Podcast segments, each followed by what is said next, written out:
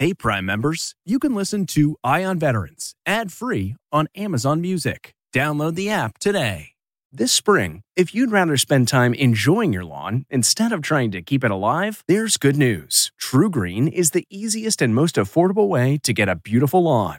All you have to do is water and mow, and they'll do the rest weed control, fertilization, aeration, and even some things you might not even think of. They'll do all of it, while you can do literally anything else. With TruGreen, you can have your lawn looking as good as a putting green. That's not hyperbole. TruGreen is the official lawn care treatment provider of the PGA Tour. TruGreen offers a satisfaction guarantee, and they have a verified best price promise, which guarantees you the lowest price with no compromise on quality. You do you. Let TruGreen do your lawn care. Visit trugreen.com to get the best lawn at the best price with the best people guaranteed.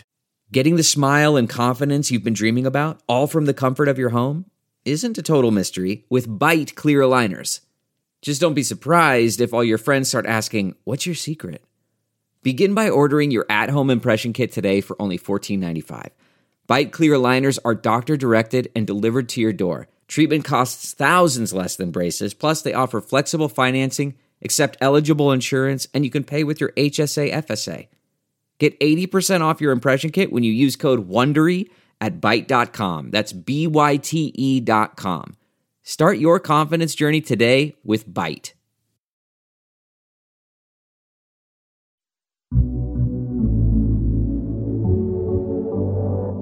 Welcome to CBS Audio's Eye on Veterans. I'm your host, Phil Briggs. I'm a Navy veteran, and every week I get a chance to look at the issues of the day through the eyes of my fellow military vets. This is the news and stories about the veteran lifestyle. This is Eye on Veterans. Now, on the show today, we'll talk about a book that just might save your life. We'll talk to Air Force Special Operations veteran Dan Schilling. What people do in the modern era is they disconnect from their intuition. They override it. Single woman coming into my apartment complex at night, and some guy follows me and says, Hey, let me into the apartment complex. I'm here to meet somebody. And you don't know them, and they give you the creeps. You don't want to override that just to be socially polite. For over 30 years, Dan has conducted combat and clandestine missions around the world. We'll hear about his new book, The Power of Awareness Secrets from the world's foremost spies, detectives, and special operators on how to stay safe and save your life. We'll also talk about cyber crimes, like the latest hack of the Colonial Pipeline.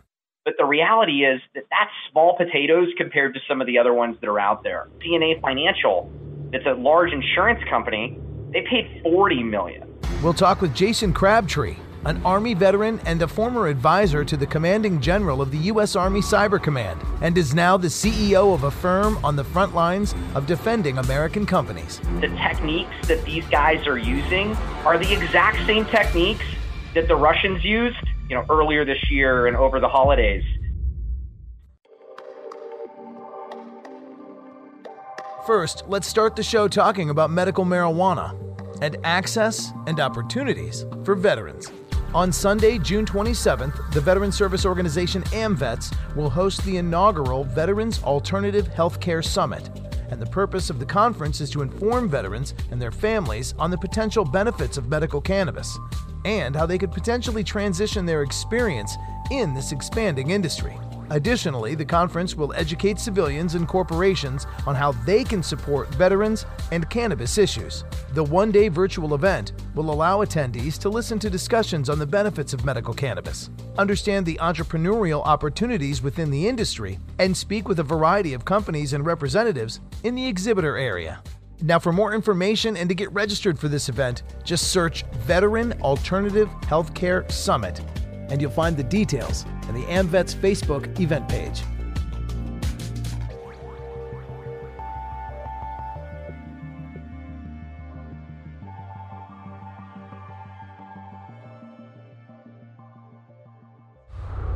Now, also in the news lately are cyber crimes. The recent ransom attack on the Colonial Pipeline that shut down thousands of gas pumps all across the East Coast is enough to make everyone wonder when will it happen next? And what can be done to stop it. And our next guest may have some answers. He's been an advisor to the commanding general, U.S. Army Cyber Command, after serving as a Ranger qualified infantry officer in Afghanistan. He's got a degree in engineering from West Point and a Rhodes Scholar background with a graduate degree in AI driven engineering design and optimization. And he comes to us today as the CEO of QOMPLX, risk and cybersecurity specialist, an author, an inventor, Mr. Jason Crabtree. Jason, great to have you on the show. Hey, great to be here, Phil. Now, I'm a former Navy enlisted guy, and I'm just going to start off by saying, you know, that background I just read? Wow. At any given moment, you were one of the smartest people in the country of Afghanistan. Well, my father said that uh, I went to engineering school to learn how to make things harder. So I think uh, the reality is that uh, it's more about what you get it done than, than where you went to school. Amen. Amen, brother. And uh, what part of Afghanistan were you in? What FOB? Uh, so I was down in the Arghandab. So down at the tip of the Horn of Panjwai in a cop down by Pain Calais.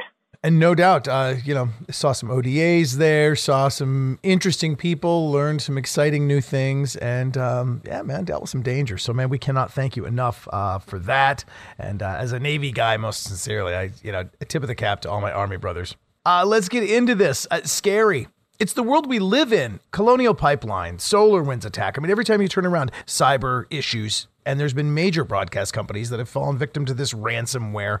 Um, share with me what I need to know about the escalation of these cyber attacks in the world we live in today. Well, I think the key thing for a lot of people to realize about ransomware is that this has really been a long term trend that's just continued and become a lot more visible as a result of the fact that these groups are starting to target the things that everyday consumers are actually paying attention to, right? I mean, they went after our burgers, right? Is there anything more upsetting than that, right? Um, and I, I think the reality is that even during the middle of the pandemic, we saw major hospital systems ransomed, and we didn't see the popular coverage that Colonial and JBS have driven. And I think in part, it's the shared experience that a lot of Americans looked out at the same time and had the same thought, had the same emotional reaction. It wasn't just a regional event. But this isn't new. It's the same groups, it's the same attack techniques, and they're just getting paid and they're using that to finance their own growth. Like any other sort of company or conglomerate, they've been able to monetize something and they're scaling it. You said two really stark things right there. Um, one, they're getting paid, and two, we sort of know who they are. Um, when you say getting paid, eh, the majority of these ransom attacks, they get the money. Is that what you're saying? Well, so there are a lot of organizations that really aren't prepared to either defend against these things, so they don't detect them quickly enough to stop them before they get locked up, or they really may not be prepared to actually recover from them. And frankly, remember ransomware groups, in the same way that nobody wants to go knock off Fort Knox they want to go knock off someplace that's a little bit of an easier sort of mark. Ransomware groups do the same thing on the internet. They are looking for targets that have made fundamental errors in how they've configured their business to touch the internet and are vulnerable or they're you know doing things like phishing or spear phishing where they're getting people to click on stuff and download malware as an initial entry point and then they they do the same thing in both cases they go straight for the keys to the kingdom in the network they get administrative rights and they use those keys to actually tell all the computers what to do. And if you have the keys to the kingdom, which we call domain dominance, which sounds sort of very military in, in nature, but uh, the, the domain is sort of proxy for the whole corporate network. But if you own the domain, you literally are the domain administrator. You can tell all the computers on the network to do whatever you want, including download the ransomware. And that's exactly what you see happening in a lot of these major major breaches where they they end up becoming really big loss events. Mm. And I guess my specific question then is more often than not, you're saying that companies end up paying to get these guys to release control. Well, so some organizations can recover, and you've seen some great examples of that where folks have said, "We're not paying the ransom, we're restoring from backups, we're gonna we're gonna be successful in doing that." But remember, you know, a lot of the orgs that get targeted are the easier marks, and they probably don't have the, the maturity to do it, right? So Colonial ransomware, right, $4.4 million ransom. Department of Justice has actually been able to track that one down and recover about 2.3 million, which is a pretty big new development. But the reality is that that's small potatoes compared to some of the other ones that are out there. Wow. You had CNA Financial, that's a large insurance company. They paid 40 million in a single ransom. 40 million. And that's not even the biggest one that's been paid. So the reality is that there's more of these events that have hit the news. It's a lot of money. And remember that this isn't one person attacking you, it's actually a whole sort of digital criminal supply chain where you've got different groups that actually have an affiliate network. And there's actually sort of a supply chain where people look for vulnerable companies. There's people that attack those companies and get initial access. There's people that buy the initial access and gain those administrative rights. They, they get domain dominance. And then there's people who actually specialize in the extortion phase. And then there's people that specialize in basically cleaning or laundering that money, often delivered in cryptocurrency, and figuring out a way to get it back to the people who started the whole thing. So this is a this is a mature global criminal enterprise, and, and a lot of these organizations are disproportionately based in areas like Russia. There is active sponsorship or certainly tolerance, uh, in some cases even encouragement uh, in places like Iran or North Korea as well. Now, coming up, we'll ask cybersecurity CEO and Army Cyber Command veteran Jason Crabtree what can be done about ransom attacks, and what do we really know about who is behind them. That clearance application form that had all your personal details on it, that was stolen and taken back to China in 2014, a big part of that attack. Used the exact same techniques of, of Russia in 2020 and OPM in 2014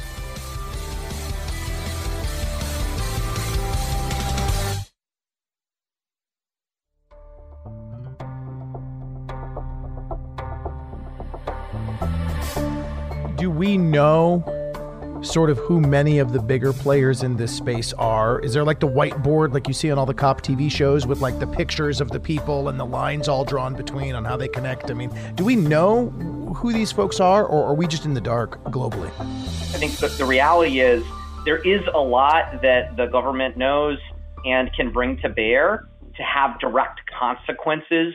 But this ought to be an area where internationally we can build a real coalition because these ransomware attacks are disproportionately focused on disrupting the economy. And most governments have a real incentive to not slow down the economy. Mm. The hmm. one thing I'll say is remember for defenders that the techniques that these guys are using to become the king of the hill, to become the domain administrator, are the exact same techniques that the Russians used when attacking Department of Treasury, Department of Justice, all of our federal networks that you saw in the SolarWinds breach, you know, earlier this year and over the holidays. By the way, for a lot of vets who had a security clearance, that really personally invasive SF86, that clearance application form that had all your personal details on it, that was stolen and taken back to China in 2014 from the Office of Personnel Management, a big part of that attack used the exact same techniques of, of Russia in 2020, and OPM in 2014, and ransomware attacks all the way in between. So this is something that we have to be addressing because it is a national security issue, and it's not just limited to the economy. It's much more fundamental than that.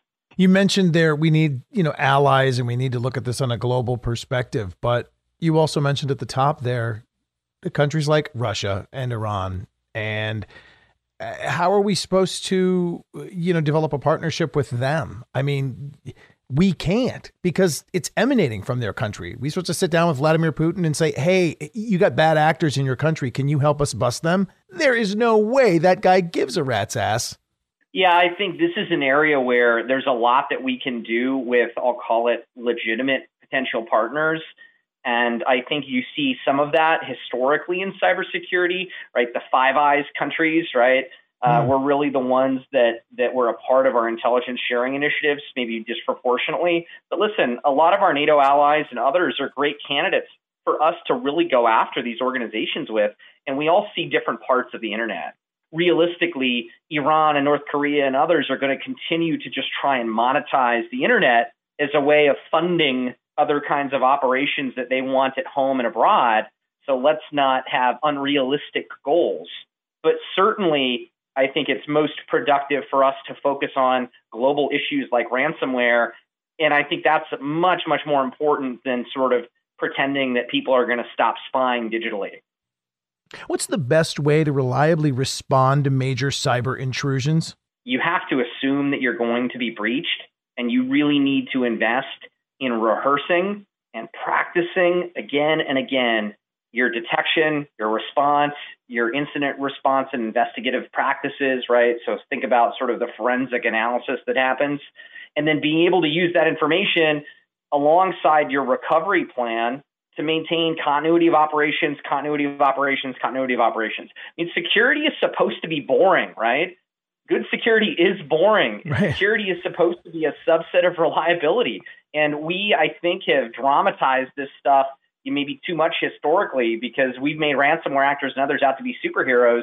I think the reality is these are folks that prey on weak corporates and weak government agencies that don't have security that's as good as it ought to be. And they exploit the fact that they don't rehearse their fire drills right? I mean this is this is very much the same. This is fixable Mm, that is so good to hear because you're right. I do tend to just consume what the media dispenses, and it's scary. It's scary stuff. And then you see the chain reaction from just a few weeks ago when it affects something like a pipeline, and then suddenly there's a run on gas, and then there's gas stations out of gas, and deliveries aren't being made. And and I think about what would happen if something similar were to affect a national power grid. I mean, can you imagine no power in a major metro? And everyone inside the urban area, the downtown area, starts going out to the burbs to get the groceries and the food they need. And then that ripple effect just keeps going out. And by the time you get out, you know, to the redneck part of the land where I live, you know, 40 miles outside of major city like DC, you know, I've got neighbors thinking, well, gosh, we'll all have to start loading our 30 six and running guard and making sure they don't you know they don't come into our neighborhoods to get our stuff because people are going to be desperate if the power goes out and if all that just sounds like a fictional movie scenario, I ask you, as a guy that has, you know, advised U.S. Army Cyber Command, how close to that are we? It's a tough question, and let me tell you why. The reality is, and a lot of my background actually was in power systems modeling. So I used to specialize in critical infrastructure modeling, and we still do a lot of work with uh, strategically important financial institutions and uh, other kinds of what we would call systemic uh, risk organizations, right? So stuff you notice when it goes down. Right. And I think the challenge is that our modern economy is this complex web of digital connections. And it's this dependence and interdependence that makes something like colonial so visible to a consumer. And that makes it so visceral when this type of outage occurs. But I, I think the other thing you have to remember is that colonial and and our power system and others it's not just these these are physical systems. These are commercial businesses. Colonial shut down the pipeline out of safety precautions but also out of a really practical need to not give away free fuel. And it had to shut down when its accounting and billing system was incapable of knowing where the gas is supposed to go well, that's also true for power systems, for water systems, for lots of different things in our society where if you can't account for what you're going to do, you won't necessarily operate it because as a business, you'd go out of business. And I, I think it's important for us to make sure that as we talk about, you know, the systemic risk, right, or are we going to have a, a prolonged outage, a prolonged shutdown, that what we're really wanting to do with our businesses and our economy is make sure that we catch stuff fast and we make big events into small ones by hopefully catching them early and often. And then we also are trying to make sure that we notify people and that we have confidence that we'll be able to back up and, and we've got backups and we can restore these systems quickly because that's going to help us alleviate the panic buying and all of the other behavior, which is human behavior that amplifies what started as a sort of technical disruption and really turns into an economics, human, and fear problem. Are you certain or are you relatively confident that the major, those major grids that keep all of our lights on, are you confident that they're safe right now? Well, so there are three major sort of regions in the U.S. power grid. There's Texas, there's the WECC, and then there's the Eastern Interconnect, and those are the three major sort of zones in the United States. And oh, okay. so part of what you're you're seeing with these organizations is, you know, electricity moves to the speed of light, and it's bouncing across all these regions. But each of those different groups is actually controlling how much energy gets generated and what its prices are in each of those regions. So it's very, very federated. So, you know, you're not going to have a single event that's going to simultaneously create sort of massive problems and contagion, but there are a lot of things that can get out of control quickly when you look at like the 2003 blackout report, right? Minor minor things can become major things. But you know, statistically, most outages are actually from things like squirrels, right, or uh, power lines that are impacted by trees.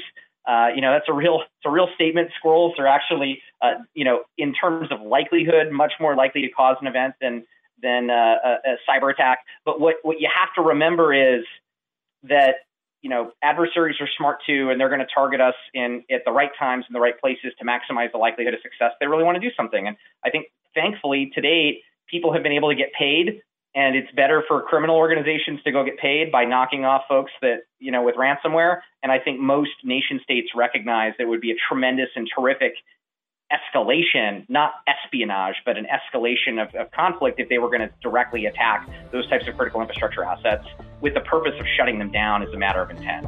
So, I, you know, I, I don't think it's pays for us to be sensational, but I do think that the status of the security programs in critical infrastructure are not at all what they should be in the United States, and that we still live very much in a glass house.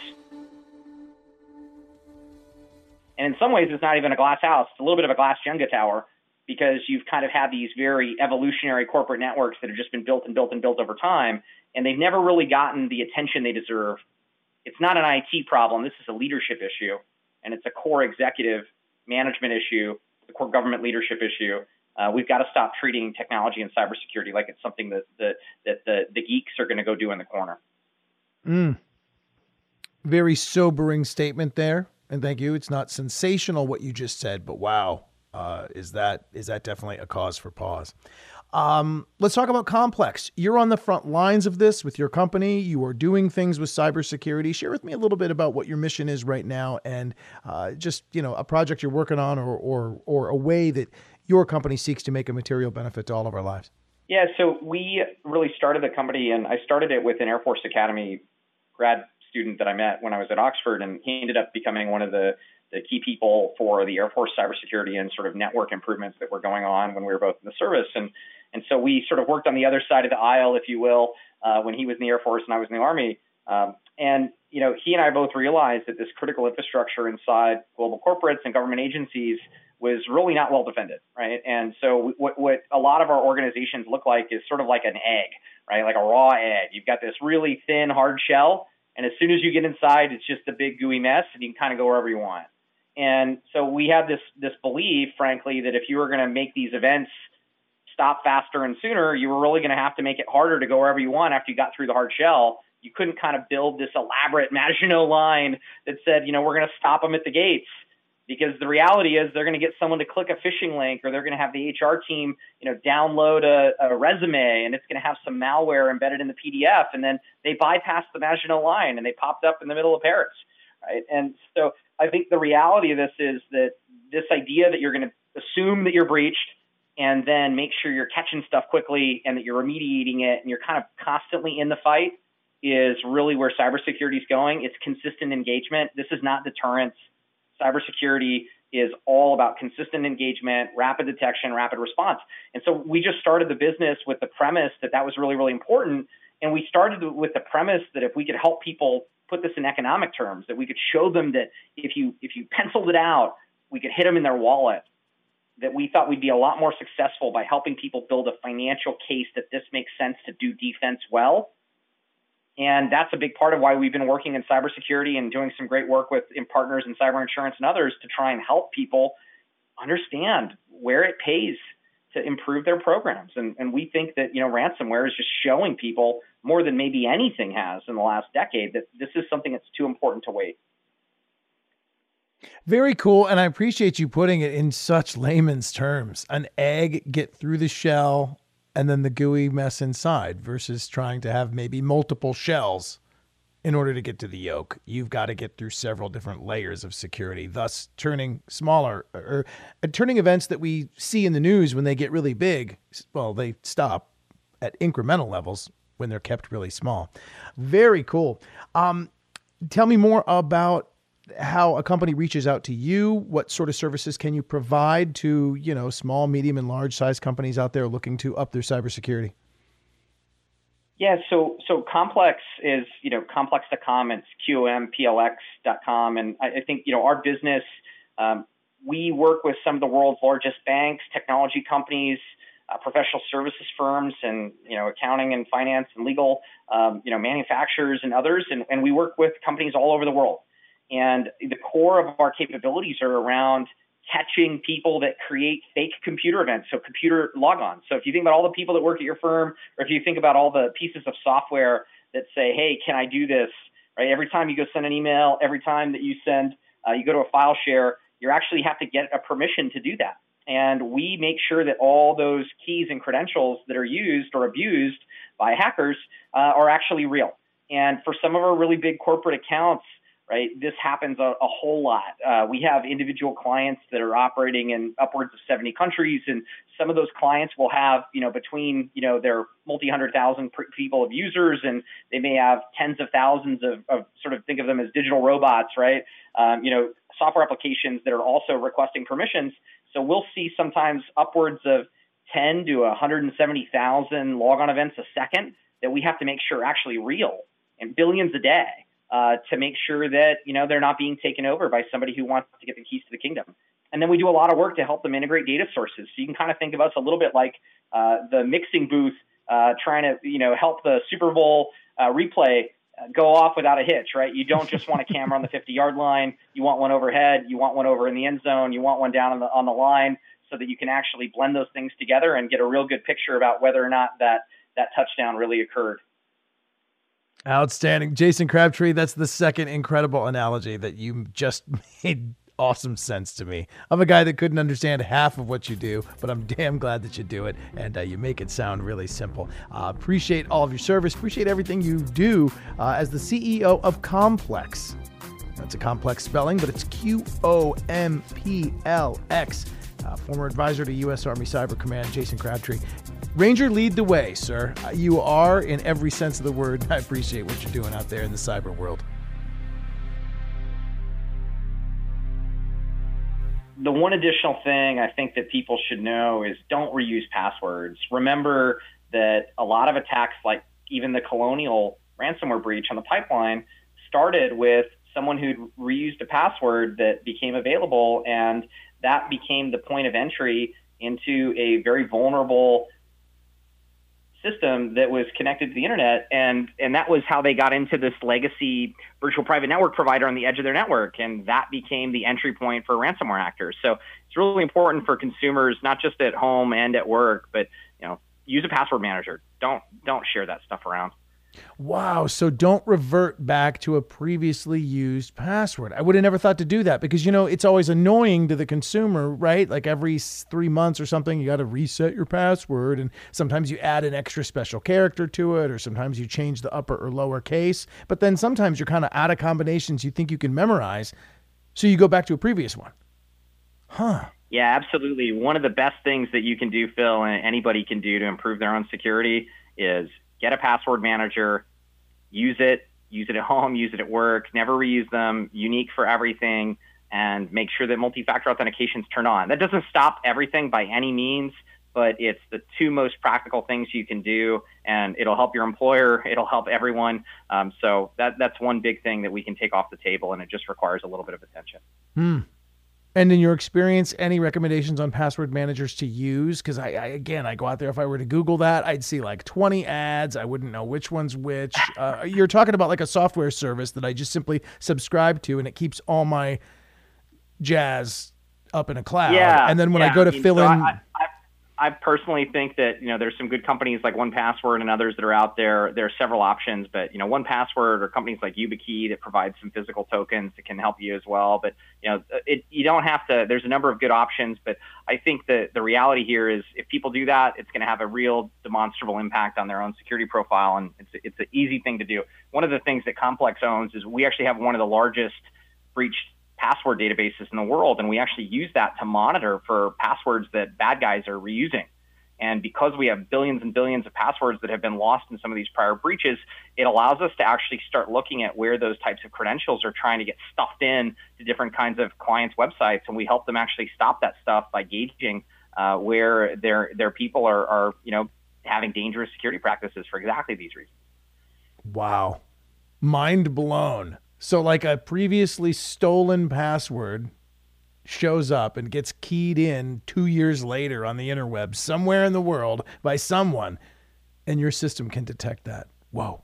Crazy. Well, so no, so we it's not it's not quite that simple, but we we keep track of them and we use that information to inform companies on how to drive password resets and hashing and other pieces. So Oh, it's okay. it's not not it's not quite where you took that. but in my mind, it's still just. I mean, that it would might, be pretty cool though. Um, I mean, it's still like it's not it's not quite that much magic. in my mind, it's like your office is like desks, computers, uh, unicorns, clouds, and rainbows, all just walking on this like magical glowing surface that is some sort of like cybersecurity office. Um, I, I, I wish no uh, no unicorns in here. It's uh, it's you know back to my other comment. Security's mostly supposed to be boring, right? Uh, good security is supposed to be boring.